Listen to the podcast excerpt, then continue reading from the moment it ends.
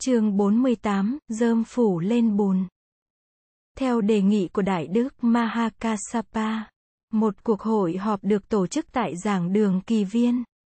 Quy tụ những vị đệ tử lớn của Bụt, và cả những vị đã từng là chủ chốt trong vụ tranh chấp ở Kosambi. Mục đích của buổi họp là để rút tỉa kinh nghiệm và đề ra những nguyên tắc ngăn ngừa những cuộc tranh chấp có thể xảy ra trong giáo đoàn. Đại đức Mahakasapa làm chủ tọa buổi họp. Mở đầu buổi họp, thầy Anuruddha được Đại đức Mahakasapa yêu cầu trùng tiên lại những điều mà thầy đã được nghe bụt dạy tại công viên Đông Trúc về sáu nguyên tắc sống chung hòa hợp. Thầy Anuruddha lập lại với đầy đủ chi tiết sáu nguyên tắc ấy, mà thầy gọi là pháp chế lục hòa. Đại đức Moggallana rất mừng sau khi được nghe pháp chế này. Thầy đề nghị tất cả các vị khất sĩ nên học thuộc lòng sáu nguyên tắc sống chung hòa hợp. Thầy nói, sáu nguyên tắc này cũng cần được học thuộc lòng, để đem phổ biến tới các trung tâm tu học khác.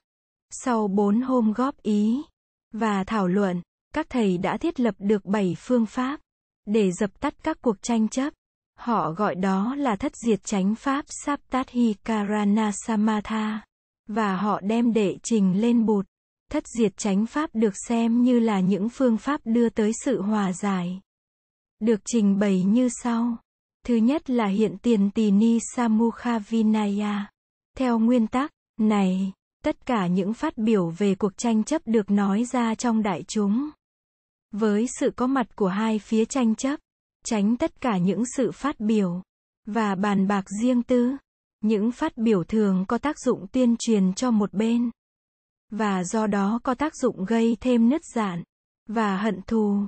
Thứ hai là ức niệm tỳ ni Satervinaya. Ức niệm, tức là nhớ lại. Trong buổi họp có sự hiện diện của cả hai phía tranh chấp. Các đương sự phải hồi tưởng lại những gì đã thực sự xảy ra. Và tuần tự trình bày tất cả những điều đó theo trí nhớ của mình. Với tất cả những chi tiết.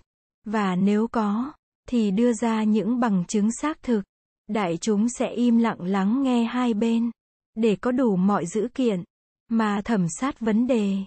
Thứ ba là bất si tỳ ni ơ davinaya. Bất si có nghĩa là không cứng đầu, không ngu dốt, hoặc tâm trí không bình thường. Trong buổi họp mặt có sự hiện diện của cả hai phía tranh chấp. Đại chúng trông chờ các đương sự bày tỏ thiện trí hòa giải của mình với tất cả khả năng của mình. Thái độ ngoan cố được xem như là một điểm tiêu cực căn bản. Trong trường hợp đương sự nêu lên lý do là vì mình ngu dốt không biết, hoặc vì mình tâm trí bất thường cho nên đã vô tình phạm vào quy luật, thì đại chúng phải nương vào đó để giảm luật án cho đẹp lòng đôi bên. Thứ tư là tự ngôn tỳ ni tasvabaisya vinaya. Tự ngôn là tự mình nói ra, tự mình công nhận sự vô ý, sự vụng về, hoặc sự yếu đuối của mình. Không cần sự hạch hỏi của đối phương hay của đại chúng. Trong buổi họp mặt có sự hiện diện của cả hai phía tranh chấp. Đại chúng trông đợi mỗi bên tự nói ra những nhược điểm của mình. Dù là những điểm nhỏ nhặt nhất, tự nhận lỗi mình, tức là khởi sự cho một cuộc xuống thang tranh chấp. Điều này sẽ khuyến khích đối phương cũng làm như vậy để cuối cùng thiện trí của cả hai bên sẽ đủ sức đưa tới hòa giải. Thứ năm là đa ngữ tỳ ni prachina karakavyaya. Đa ngữ là lấy biểu quyết bằng đa số. Sau khi đã nghe hết tất cả hai bên, và đã chứng kiến nỗ lực, và thiện trí của hai bên, đại chúng sẽ biểu quyết bằng đa số. Thứ sáu là tội xứ sở tỳ ni yat buyasikia vinaya án lệnh tối hậu về tội tướng, và cách thức hối cải được đưa ra, để đại chúng quyết định bằng phương pháp bạch tự yết ma Junepti cơ chua bin kamavakana nghĩa là phương pháp đọc lớn bản án, và hỏi ba lần, nếu trong ba lần này, mà tất cả đều im lặng, và không ai lên tiếng phản đối, thì bản án lệnh có hiệu lực. Cố nhiên là các đương sự chỉ có thể tuân hành chứ không có quyền phản đối. Bởi vì cả hai bên từ lúc bắt đầu đã phát nguyện tin tưởng vào phán quyết của Đại Tăng. Thứ bảy là thảo phú địa tỳ ni Chastaraka Vinaya. Thảo phú địa nghĩa là rơm cỏ phủ lên đất sình lầy. Trong buổi họp mặt có sự hiện diện của cả hai phía tranh chấp. Hai vị trưởng lão đức độ được chỉ định để bảo trợ cho hai phía. Các vị này thường được đại chúng tôn kính và nghe lời. Các ngài ngồi chăm chú nghe, rất ít nói, nhưng mỗi khi nói là có ảnh hưởng rất lớn. Tiếng nói của các vị trưởng lão này nhằm hàn gắn những vết thương, kêu gọi thiện chí hòa giải và tha thứ, cũng như phủ rơm cỏ lên trên mặt đất sình lầy, để mọi người bước lên mà không bị lấm chân.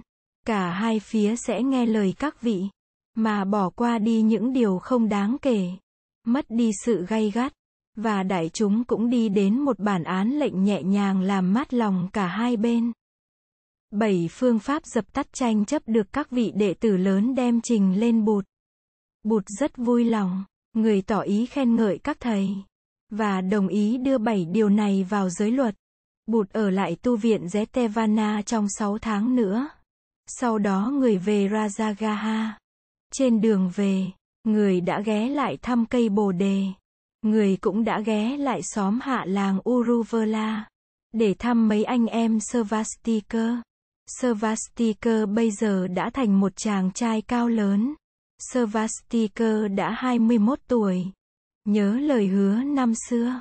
Bụt đã ghé lại để độ chú, đưa chú về Rajagaha. Ở đây chú đã được xuất gia và đã được làm quen với chú Rahula.